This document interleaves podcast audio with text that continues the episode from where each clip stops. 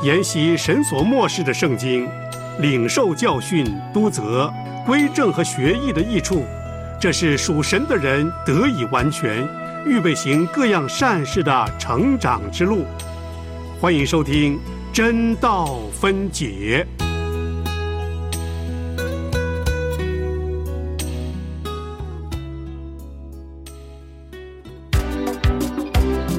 《使徒行传》记载了初代教会的开始，《使徒行传》记载了圣灵工作的行止，《使徒行传》记载了宣教行动的历史，《使徒行传》记载了圣徒见证的镜子。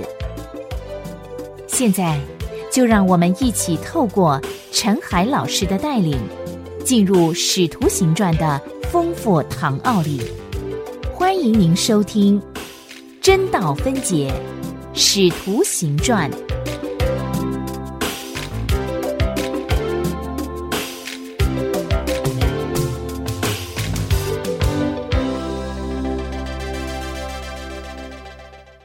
亲爱的弟兄姐妹平安，欢迎您收听《真道分解》节目。我们要一起来研读新约使徒行传。我是陈海。欢迎您每天用三十分钟的时间与我一起来研读。今天我们要进入第二十四堂课的课程。首先，我们要来读《使徒行传》第十章二十三到四十八节的经文。《使徒行传》第十章二十三到四十八节的经文，《使徒行传》第十章二十三节，彼得就请他们进去住了一宿，次日。起身和他们同去，还有约帕的几个弟兄同着他去。又次日，他们进入该萨利亚，哥尼流已经请了他的亲属密友等候他们。彼得一进去，哥尼流就迎接他，俯伏在他脚前拜他。彼得却拉他说：“你起来，我也是人。”彼得和他说着话进去。见有好些人在那里聚集，就对他们说：“你们知道，犹太人和别国的人亲近来往，本是不合理的。但神已经指示我，无论什么人都不可看作熟而不洁净的。所以我被请的时候，就不推辞而来。现在请问，你们叫我来有什么意思呢？”格尼流说：“前四天这个时候。”我在家中守着伸出的祷告，忽然有一个人穿着光明的衣裳，站在我面前，说：“哥尼流，你的祷告已蒙垂听，你的周记达到神面前，已蒙纪念了。你当打发人往约帕去，请那称呼彼得的西门来，他住在海边一个削皮匠西门的家里。所以我立时打发人去请你，你来了很好。”现今我们都在神面前，要听主所吩咐你的一切话。彼得就开口说：“我真看出神是不偏待人。原来各国中那敬畏主、行义的人都为主所悦纳。神借着耶稣基督，他是万有的主，传和平的福音，将这道赐给以色列人。这话在约翰宣传洗礼以后。”从加利利起，传遍了犹太。神怎样以圣灵和能力高拿撒勒人耶稣，这都是你们知道的。他周流四方，行善事，医好凡被魔鬼压制的人，因为神与他同在。他在犹太人之地，并耶路撒冷所行的一切事，由我们做见证。他们竟把他挂在木头上杀了。第三日。神叫他复活，显现出来，不是显现给众人看，乃是显现给神预先所拣选、为他做见证的人看，就是我们这些在他从死里复活以后和他同吃同喝的人。他吩咐我们传道给众人，证明他是神所立定的，要做审判活人死人的主。众先知也为他做见证说。凡信他的人，必因他的名得蒙赦罪。四十四节，彼得还说这话的时候，圣灵降在一切听到的人身上。那些奉割礼和彼得同来的信徒，见圣灵的恩赐也交在外邦人身上，就都稀奇，因听见他们说方言，称赞神为大。于是彼得说：“这些人既受了圣灵，与我们一样，谁能禁止用水给他们施洗呢？”就吩咐奉耶稣基督的名给他们施洗。他们又请彼得住了几天。我们经文就念到这里。这一段经文记载了两个意象带来的结果：一个意象是天使公开向哥尼流显现；另外一个意象是彼得在魂游向外的时候得到的。哥尼流的意象呢是非常容易明白，不再需要解释，因为这个外邦士兵得到的指示非常清楚明确，这对哥尼流是非常必要的。好叫他有确定的指示可以遵循，并且明白这个启示的结果。另外一方面呢，彼得的意向就需要解释了。在这段经文里面，我们看见天使访问哥尼流之后所发生的事情，以及彼得所得到有关意象的解释。这段经文也记载了这两个人会面的细节，说到彼得的来到。以及他所传的信息，也向哥尼流解释了天使显现的原因。至于哥尼流的经历呢，在天使向彼得解释意象的意义的时候呢，都已经说明白了。当彼得来到哥尼流家中的时候，看见所发生的一切事情，就明白了他在约帕的那个楼房所看见的意象。我们要先思想这个故事。再从其中找出当学的功课。这个故事可以分成三个部分。首先是询问，彼得到达哥尼流家的时候说：“请问你们叫我来有什么意思呢？”这个记载在《使徒行传》十章二十九节。第二个部分是传福音，彼得开始向他们讲道，但我们可以看见他并没有讲完。第三部分呢是圣灵。降临在外邦人的身上。由约帕前往该萨利亚的这一群人，总共有十个人，除了彼得，还有三个被哥尼流差来的人，就是哥尼流的两个家人和一个士兵。此外呢，还有六个弟兄。这个记载在《使徒行传》十一章十二节。同着我去的还有这六位弟兄。这个是彼得回来以后。向耶路撒冷的弟兄姐妹说明时候的情形，所以在那边有记载六位弟兄，在这个地方没有记载，只有写几个弟兄同着他去啊，其实是六个弟兄，都是犹太人的基督徒，也都是奉割礼的。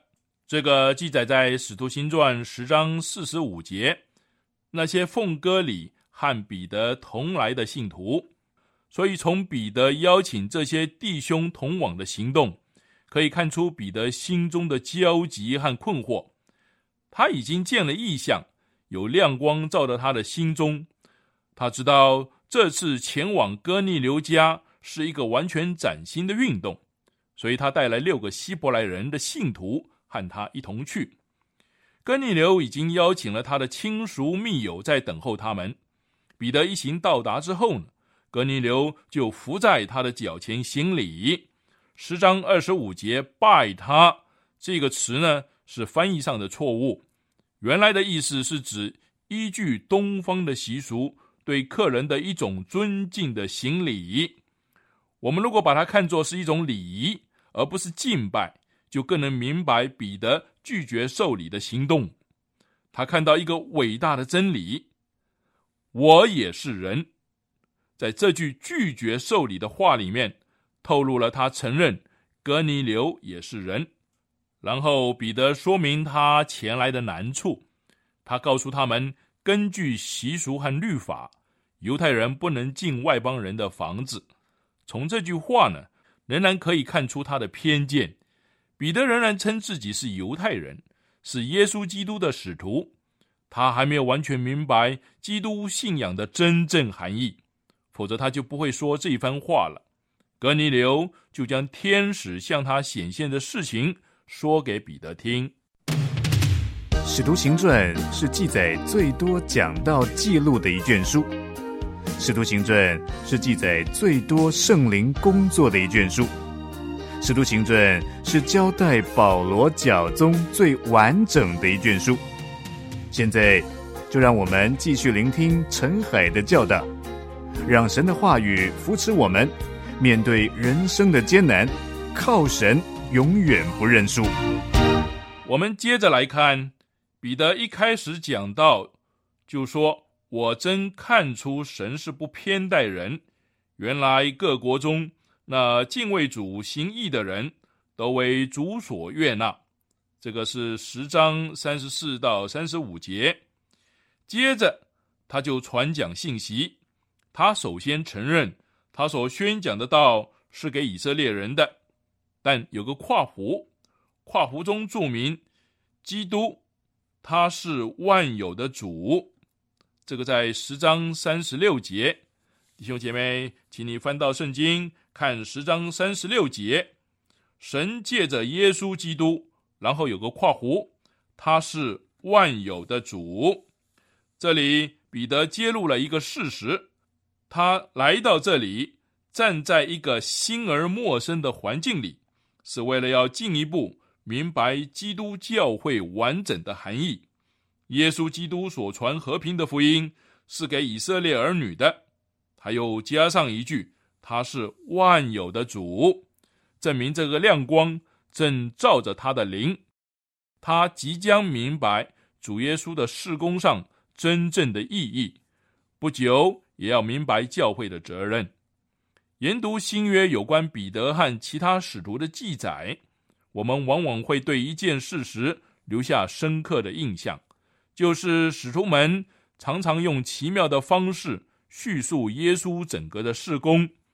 请特别留意彼得在这里所说的，他提到从前施洗约翰的事工和这位先锋的信息，然后用人最熟悉的名称。拿撒勒人耶稣述说主耶稣的生平，他宣告耶稣是神以圣灵和能力所高的，所以和他周围的人不同。然后彼得叙述了他公开的事工，在使徒行传十章三十八节，彼得说他周流四方行善事，医好凡被魔鬼压制的人，因为神与他同在。接着提到他钉十字架。在十章三十九节，他们竟把他挂在木头上杀了。立刻，他就用复活来照明十字架，这是使徒一向讲到的习惯。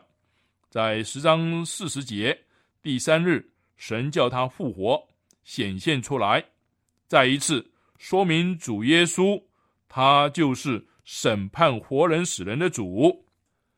主耶稣不仅仅是坐在遥远地方审判死人的主，他也是今天的审判官，人要永远站在他的台前。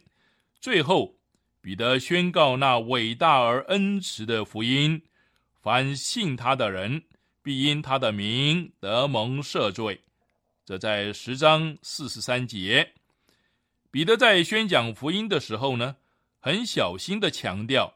这福音是经过证实的，所以十章三十九节说：“由我们做见证。”他两度这样表示，证实耶稣的使命是有人可做见证的。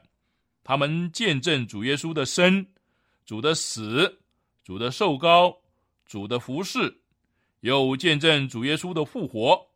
因为门徒在他复活以后，曾经和他一同吃同喝。主又命令他们去传福音。最后，彼得又说：“众先知也为主耶稣做见证。”然而，彼得的讲道中途被打断，神没有让他讲完。他正说话的时候，圣灵降在这一群外邦人的身上，那正是门徒在五旬节的时候所领受的同一个圣灵。受圣灵的证据显出来了，他们说方言。高声赞美上帝，这里没有提及他们是否用不同的语言赞美。使徒行传第二章和哥林多前书十四章都有解释说方言的恩赐，那也是赞美的恩赐。请留意这句话：“称赞神为大。”在十章四十六节，从约帕来的信徒也和五旬节的时候在耶路撒冷的希伯来众人一样，听见外邦人的赞美而感到稀奇。他们听见这些人说方言，证明有新的生命进入他们的里面；又看到这些人还没有受洗，也没有经过使徒按手，就受了圣灵。这些人受圣灵，是因为使徒按手在他们头上；有些人是在受洗之后受圣灵。这里的例子和前面两次不同，这正是使徒行传的价值所在。他不断揭明一个事实：风随着意思吹。在约翰福音三章八节，风随着意思吹，圣灵中断了使徒的谈话，降在听见的男女身上。因为他们已经听了足够的信息，可以相信基督，于是圣灵降下。那些受过割礼的人听见他们称赞神为大，就感到稀奇。这个故事教导我们什么功课呢？可以分成三点。第一，彼得首先说：“神已经指示我，无论什么人都不可看作熟而不洁净的。”这在十章二十八节，这是第一个价值。第二，在十章三十四到三十五节，我真看出神是不偏待人。原来各国中那敬畏主行义的人都为主所悦纳，这是第二个功课。第三个功课呢，是彼得讲到被打断这个事实所暗示的含义。从彼得。在十章二十八节所讲的这句话，神已经指示我，无论什么人都不可看作熟而不洁净的。我们发现他所见异象的第一个意义，表示彼得明白了有布垂下，里面充满了各种走兽，又有声音命令他起来宰了吃。这其中的意义，在那一刻，彼得领悟到一个真理：在基督徒的生活中。不应有种族的优越感存在，也没有宗教的优越性。十章二十八节，无论什么人都不可看作熟而不洁净的。说这话的是谁呢？是一个生来就以自己的种族为荣的人，是一个无论走到哪里，内心都以他的国家为傲的人，一个认为自己的种族优于其他种族的人。这就是彼得。如今，上帝对他说：“这些都要过去了，不再有一个种族比其他种族的优越感。”但说这话的，在宗教上原来是一个希伯来人，这个时刻是一个基督徒。彼得不单单不再认为他们犹太人的宗教优于哥尼流的宗教，他也明白，作为一个基督徒，他没有权利称任何人是俗物。或是不洁净的教会究竟明白这个事实有多少呢？我们在这方面学了多少功课呢？我们的信仰是否让我们知道自己的种族并不优于其他的种族呢？种族的优越感常常妨碍了宣教施工或教会的工作。没有一个种族是优于其他种族的，也没有一个种族比其他种族低劣。你正在收听的是良友电台为你制作的真道分解节目，与你读经、查经、研经，活出圣道真意义。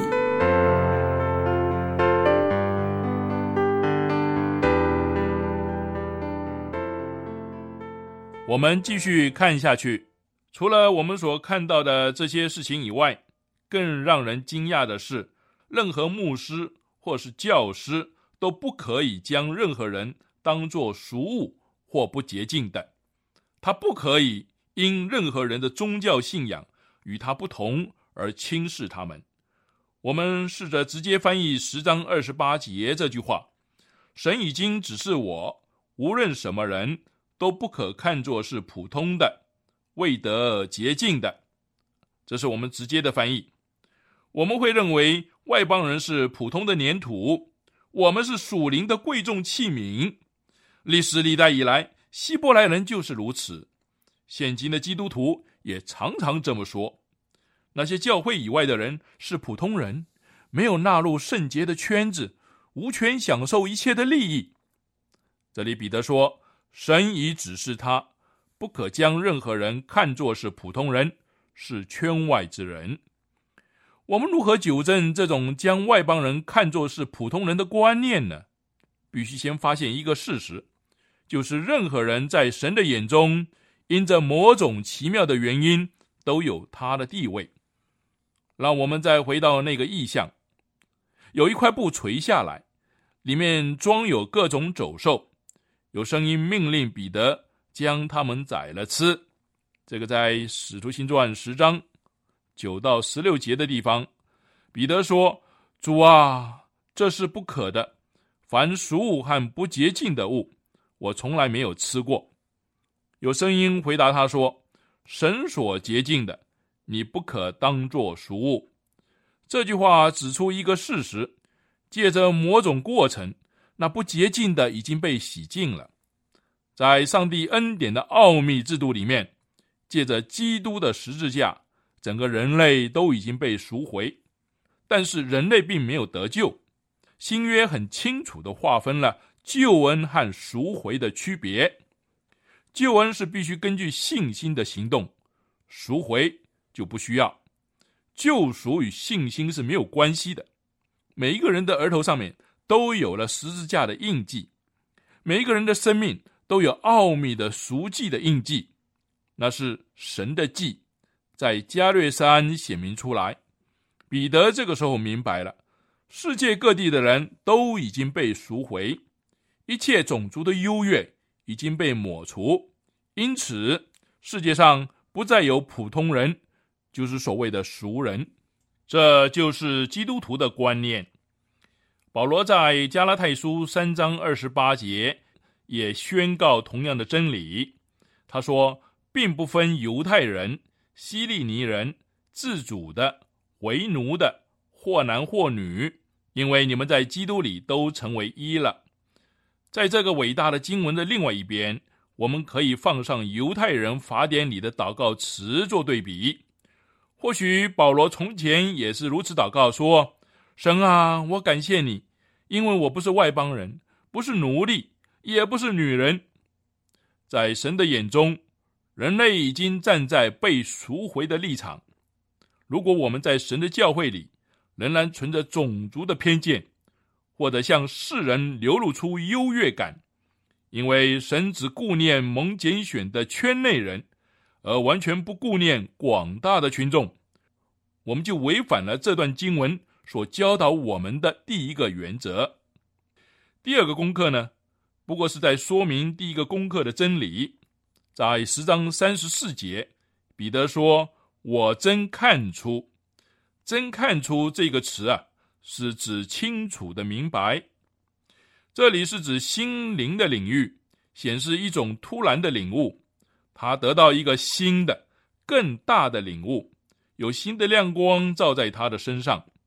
十章三十四节，我真看出神是不偏待人。希腊文。”新约圣经里面“偏待人”这个词呢，它有特殊的意义，指的是以貌取人，看人脸面。彼得明白了神的态度，他说：“我真看出神是不看人脸面的。”想想看，这是一个犹太人说的话呀。犹太人一直以为他们的脸就是神选民的记号，如今他说神是不看人脸面的。十章三十五节，原来各国中那敬畏主行义的人都为主所悦纳。悦纳这个词比不偏待更强烈，暗示一种更亲密的关系。任何地方的人只要行在光中，敬畏主行义，就能与神建立亲密的关系。使徒的意思不是说人蒙悦纳是根据他的道德。神洁净人、悦纳人，是根据神的爱，借着十字架而完成的。没有人是因为他了解了救赎的真理而得救，他得救乃是因为他敬畏上帝、行义。那些行在光中、被神悦纳的人，不是因着他们的道德，而是因十字架无限的价值，以及他们终于所领受的光。外邦人的罪，不是因他们不相信、从没有听到过的事情，而是他们拒绝。所知道的真理，行走在不义之中。最后，彼得在十一章向耶路撒冷信徒叙述他去哥尼流家的经过的时候，说：“我一开讲，圣灵便降在他们身上。”这个在十一章十五节有这样记载。我们可以想象到，当时彼得不得不中断他的讲道，但那仍然是一篇完整的讲道。因为他充分说到了基督，在方法上那是完整的，他是顺服圣灵的指示前去的。圣灵对他说：“和他们同往，不要疑惑。”在十章二十节，彼得在他的生命里知道他所讲的大有能力。这篇讲到有圣灵的同在，到了适当的时刻，当。这个被圣灵充满的人，将基督的事向众人陈明的时候，大功就告成了。读了这篇讲道，和他如何被打断，以及圣灵如何突然降在听见的人身上，会使我们感受到责备。我们劳苦工作，拼命想使别人明白福音，我们不断的认为我们的责任不单单是传讲基督。并且要为基督去辩证、解释。其实我们不知道，圣灵在工作，单单为基督侍奉是伟大而神圣的事工。当我们这样做的时候，圣灵自己会接续我们的信息，降临在众人的身上，并且接续那使人的生命得到完全的工作，不是我们在做。圣灵在那里做完全的工作。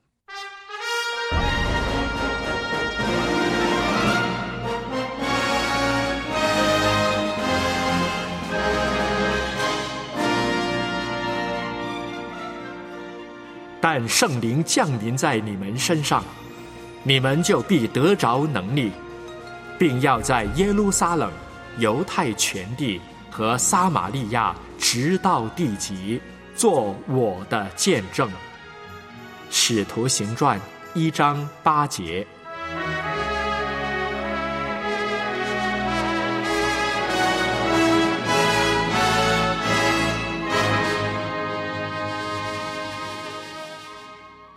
今天我们的课程就上到这里，你也可以上我们的良友网站收听当天的真道分解节目。愿上帝赐给您智慧，明白他的话语。明天真道分解，我们要上的课程是《使徒行传》十一章一到三十节，《使徒行传》十一章一到三十节是相当长的经文，请先预习。再会。